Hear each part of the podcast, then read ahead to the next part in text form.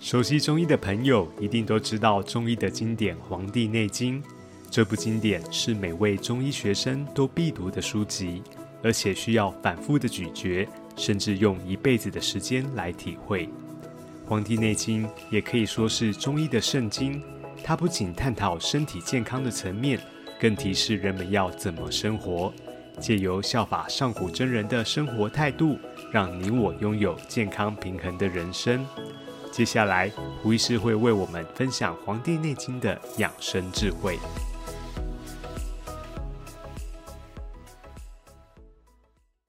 所以我就很鼓励年轻人，假如说你真的要来学中医的话呢，那你就把中国古时候的书好好的读了就对了。所以我自后来我在美国的时候呢，有这个呃，因为那一段时间到处去演讲。有一个学校呢，就说：“哎呀，请你来来我们学校教教课吧。”我当时说：“好，那既然这样子，我去接聘书，就接了聘书，就在那里教课。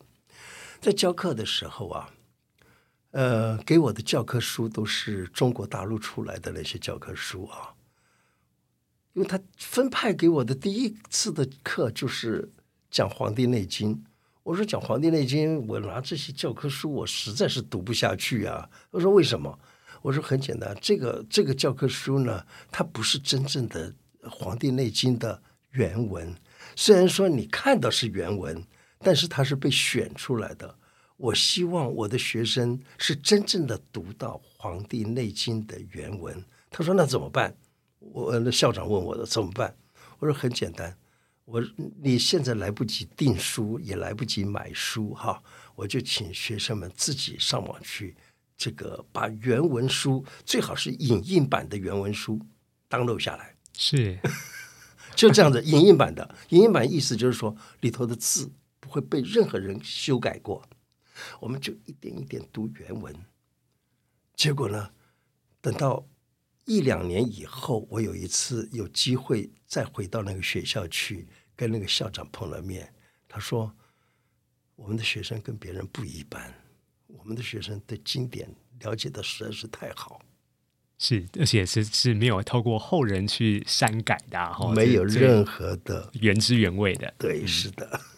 好，由此可见，像读古书这样子的话呢，才能够启发我们更多的东西。”有的东西是你要去思考、要去悟的，而不是说只是照着原方原啊原汁原味的来读它，而是原汁原味读了以后还要悟。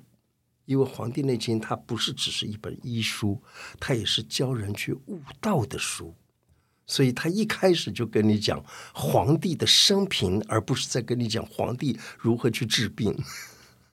啊，讲皇帝生平，最后皇帝修成得道，然后才开始来谈这个皇帝跟岐伯之间的对话。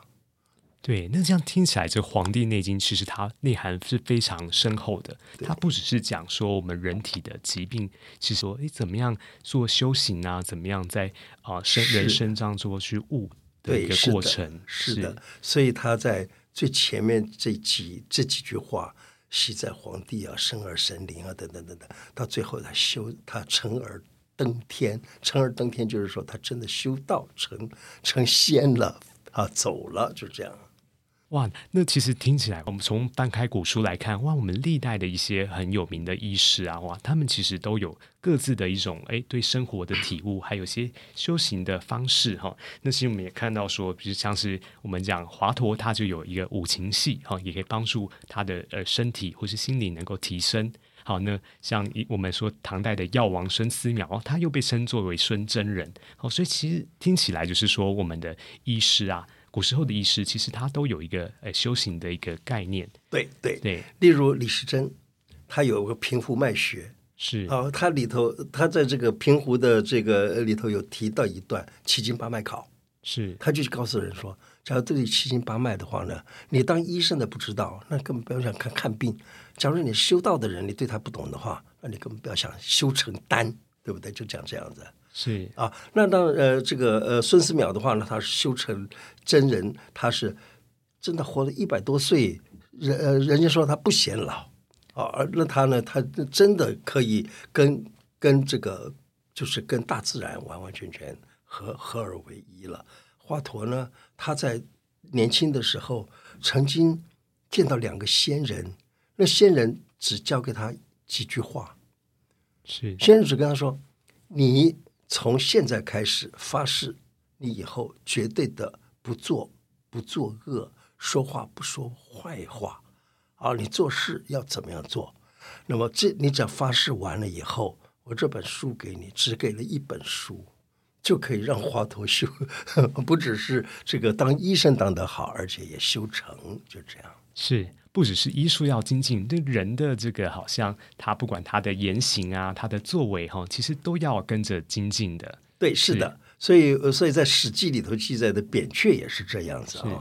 扁鹊他的老师就跟他说：“我现在给你一些什么东西，你就照着这样去。”用用差不多一个月之后，你就会怎么样？结果他也真的就照着这样做了。以后，那么他成为一个非常有名的医生，而且呢，他到哪个地方，那个地方喜欢小孩的，他就变成小孩呃儿科的很好的医生；那个地方喜欢女人的，他就变成妇科。的一个很很好的医生，意思就是说，当中医师啊，他要是没有任何的定见的时候，他在什么地方，他就会成为那一个地方的那一个特殊的一个好医生。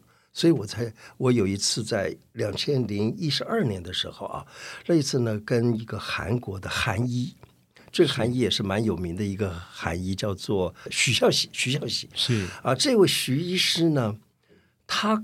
他就跟我讲过一次啊，就是在我们在做节目的时候，他跟我一起拍拍一个节目，在拍节目的时候，他就说：“哎，我发现啊，人所有的病都是从鼻子来的，都是从肺来的，所以呢，都是要把把肺治好了，所有的病都治好了。”我说：“对，这是你看到的。假如说我现在把你像李东垣时代，你把你放到李东垣去。”你我相信你一定变成李东垣那样子的医生，你不是治肺，你而是你治脾胃了。为什么？因为你是去体恤人，体恤人生什么病，然后呢，你会在这个地方来找他的关系，然后找出来这个人他生病多半都是什么问题，而刚好你在这个韩国这个地方所处的环境，所有的人都是肺方面有疾病。假如说你现在不是在韩国，而是把你跌到台湾，你可能所治的全部都是瘟病了。是，就这样子。他说啊，对好，才搞清楚了。是，所以这个要因时因地因人，可能会有不同环境的一个差异。是的，是连生的病也都病种也都不是那么相同，都不相同。所以呢，我还记得以前看过，呃，说台湾呢，在以前是一个非常非常低度开发的。地区的时候，日本人接收了台湾以后呢，发现到台湾人的生命实在都很短。为什么呢？因为那个时候台湾人啊，受到疟疾的苦是非常严重。那他就在找疟疾原因是什么？什么找到最后就找到了，找到了以后扑灭了很多的病，这个。这个造成病的那个蚊子之后呢，这个疟疾就开始减少，减少以后，台湾人的寿命就开始渐渐变长。也是因为他他在日本哪里有这些病嘛，根本不知道的。然后到了台湾才发现，哦，这样子。所以当医生的他要体恤那个地方。的人民怎么样生活？那在那个地方，他如何生活才会有那什么什么样的病？然后呢，你再去找出如何去救解救这这个地方的人的这个这个病情。所以孙思邈在他的大医精诚里头，就都是讲的这些东西呀。是。对，所以体恤当地人的生活是非常重要的哈。对，那回到说，就像我们现在的人的生活形态，哈，其实都是非常充满、非常赶的哈。哎，对，不论是说哎上班，或是面对家庭哈，任何的关系，其实都会有一种紧张的感觉。那其实我我想，我就想到一句话是说，我们 WHO 它对健康的定义，它其实不只是我们人生理上。啊，还有讲到心理上和社会适应上的一个完好状态。对，那可能以现在很多人来说哈，我们经常也是不止困扰在身体的一个疾病的问题，哈，也有心理，还有不管是更和跟人与人之间的关系，有很多的一些考验哈。那所以会我们会觉得说，好像离幸福感是很远的。那其实我其实很非常想要请教的是说，就胡医师来讲说，胡医师有没有什么特别的这个幸福哲学呢？是可以提供给我们所有的听众朋友的？我们现在啊，常常都是被别人牵着走。是啊，别人跟你说吃姜黄好，跟你说吃维他命 B 好，跟你说维他命 C 好，说什么好？说吃钙好，等等等等，的确这些都是你需要的，所以你吃它都好。可是呢，因为我们中国人没有营养的概念，我为了“营养”两个字啊，我遍查中国古书、中国医药的书呢，只看到过一次“营养”两个字。当然，这是我的，也许我读的书太少了，只有一个地方，好像朱丹溪还是还是张崇正，我忘记了啊。他说。这个东西可以营养我们的脾胃，那个营养是动词，是 意思就是它对我的脾胃好，并没有说它是我脾胃的营养，没有这样讲。好了，那假如说他说这个东西能够营养我的脾胃，那这我们中国人的想法呢，就是哎，营养那就是好东西嘛。这我们的概念就认为营养是动词嘛，是对我好的意思嘛，所以听到营养两个字就是好东西呀。因此呢。我们就会说，哎，姜黄是营养啊，好，姜黄是营养，那就要多吃；钙是营养，钙要多吃。其实这都是一样，不能够的。你要吃就是吃的刚刚好，你需要的量才对。所以我们身体也有一个平衡系统。例如，我们的平衡系统就是，我吃的钙吃多了的时候，自然的就要去排泄掉那些钙。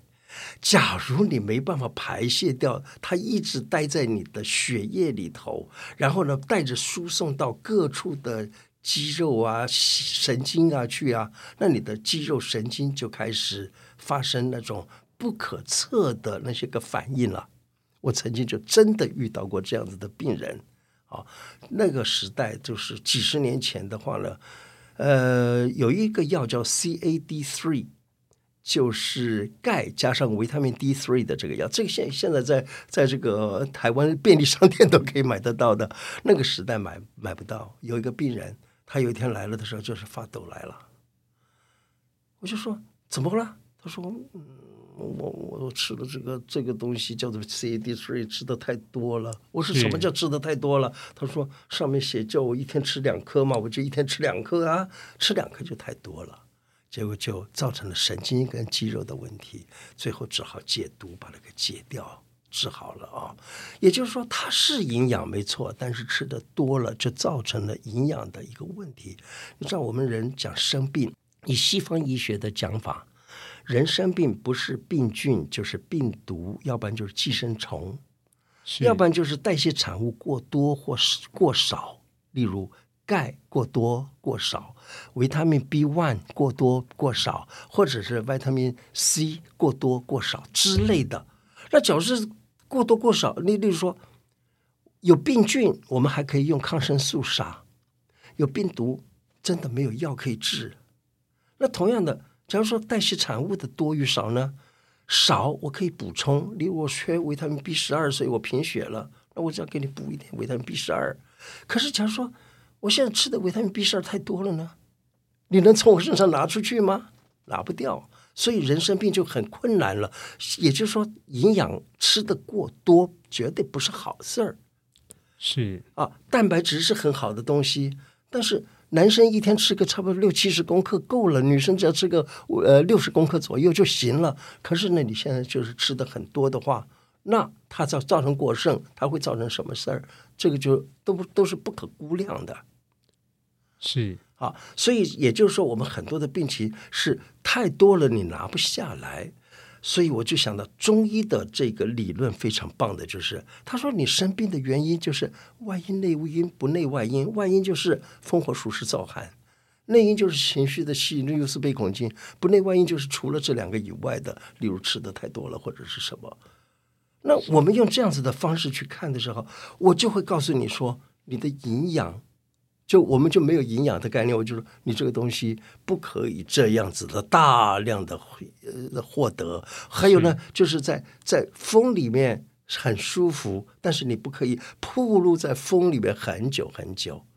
啊，这个气候是寒的时候，你就得要躲避寒，要穿衣服。所以你看《黄帝内经》里头就讲这么一句话。上古圣人之交下也，皆谓之虚邪贼风，避之有时。恬淡虚无，真气从之，精神内守，病安从来？是是不是就这样子来讲？那意思就是说，你在那种不好的天候里头，你硬要在里头待得很长很久，那对你的身体不好。可是我们现在年轻人不是，哎，我要冒险了，我要什么？于是呢，在就是要跑到北极去登顶啊，什么爬山啊，等等等等，结果被冷坏了的时候，以后他的身体会怎么样？他他自己现在都不知道，还觉得我年轻可以这样子做。是对，的确，我觉得现在人啊，很多都是过犹不及哈。而且，就像其实我们经常也会听到很多民众说：“哎，我需要补什么？需要补什么？”好，那我记得听听过一个，就是我们中医里面其实有提过说，人参如果用不好呢，人参也可以杀人的。对的，是，所以其实事实上，我们现代人不见得都是需要那么补的哈。那而且我们就讲说，刚刚讲说维生素，其实它其其实是身体的微量元素，并不需要说那么样的多。那太过多的东西都会造成身体的一个负担，让我们身体变成一个失衡的一个反而变负 反变变成负担了，到最后对不对？是啊，是的，没错。所以我就回到说，哇，一个健康的人生其实需要很多的一个平衡的，对，不管是饮食的平衡啊，甚至说很多生活啊，生活的一些。人我关系的一些平衡，哈，都是会让这个人会比较倾向一个幸福人生的一个状态。对啊，所以你看 WHO 里头，是呃 WHO 对于健康的定义，就讲生理上、心理上以及社会适应上三个方面达到最好的状态，就这样子而已。他并没有说你不生病就是好。其实生病，我们现在看起来是生病，其实他在调整身体。是，例如说你现在感冒了，感冒了一发烧。啊，发烧了你就是生病。其实发烧的时候是什么？是你的身体用这个热去杀病菌、病毒。其实病菌啊，我们还可以用抗生素杀，对不对？是。病毒呢？病毒真的没有药哎。是的。好，靠能量嘛。我们的身体发热了，这个热就可以把病毒给杀死啊。是。可是我们现在就是看到你发烧了，就哎呀，糟糕了，你这个是病了。当然是病了。但是呢，却是你的身体有正气才能够杀那个病毒哎，是，所以古人讲“正气存内，邪不可干”，不是讲这句话吗？对，这句话真的很重要哈。那尤其想到刚刚胡医师提到病毒哈，我们现在最面临到大家的最大害怕的威胁就是这个新冠病毒。对呀，对呀，这个新冠病毒也是一样，它它怎么样呢？它碰到了。就造成你很多的不舒服。是这个不舒服，你假如说能够心心平气和的来过的话，你会觉得其实不难呢。好，呃，我还记得有人讲，他说啊，你们自己就有自己的治疗的方法。我就想到，什么是自己治疗的方法？我们中国人真的有哎。第一，你看过去讲的有一种叫做避瘟香囊。是避瘟香囊，我也一直在推叫大家呃，呃要用。而避瘟香囊它真的就可以防疫嘛？好了，这是第一个避瘟香囊。还有《黄帝内经》里头也有讲个小金丹呐，小金丹一天吃一颗，吃十天，你就你就不受那个不受那个病毒的影响了，就不受瘟疫的影响了嘞。好，还有呢，就是台湾的这个叫做医药，就是中国医药研究所。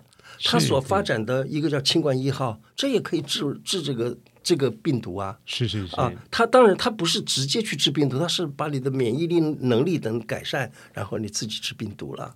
还有呢，像是中央研究院，它也有所谓的紫苏跟薄荷，它也能够也能够治啊。那为什么我们不推广这些东西呢？我们却一直在那里以为说非得要疫苗，非得要这些，而疫苗打了以后，它的副作用也是蛮多的。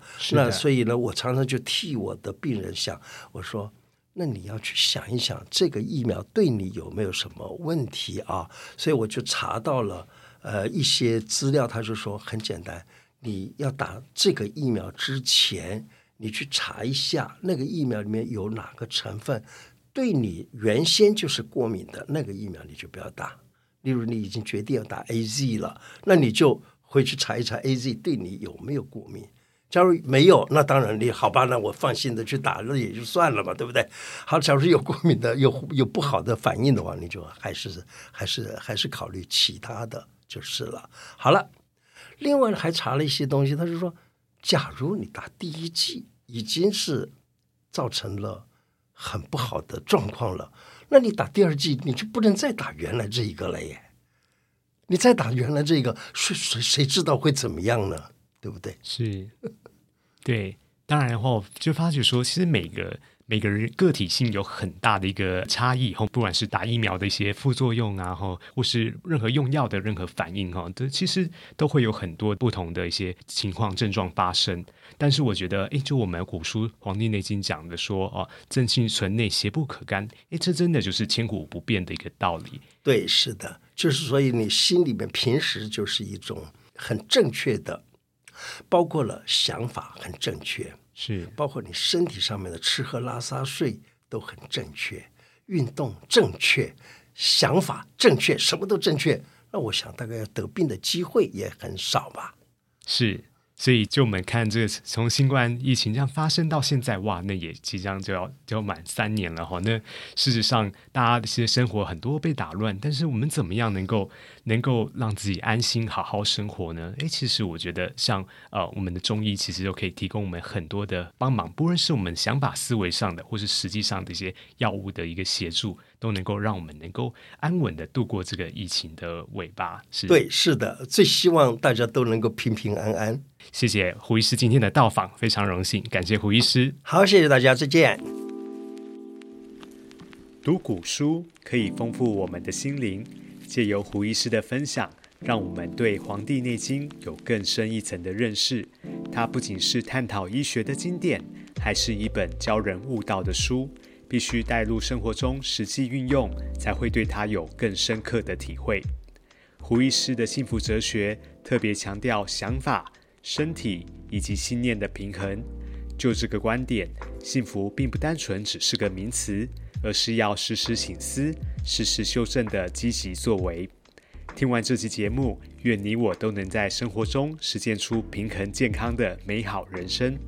如果你喜欢这期节目，请给予我们五星评价，也记得分享给你的亲朋好友。分享可以让小幸福变大幸福哦。我们下回见，拜拜。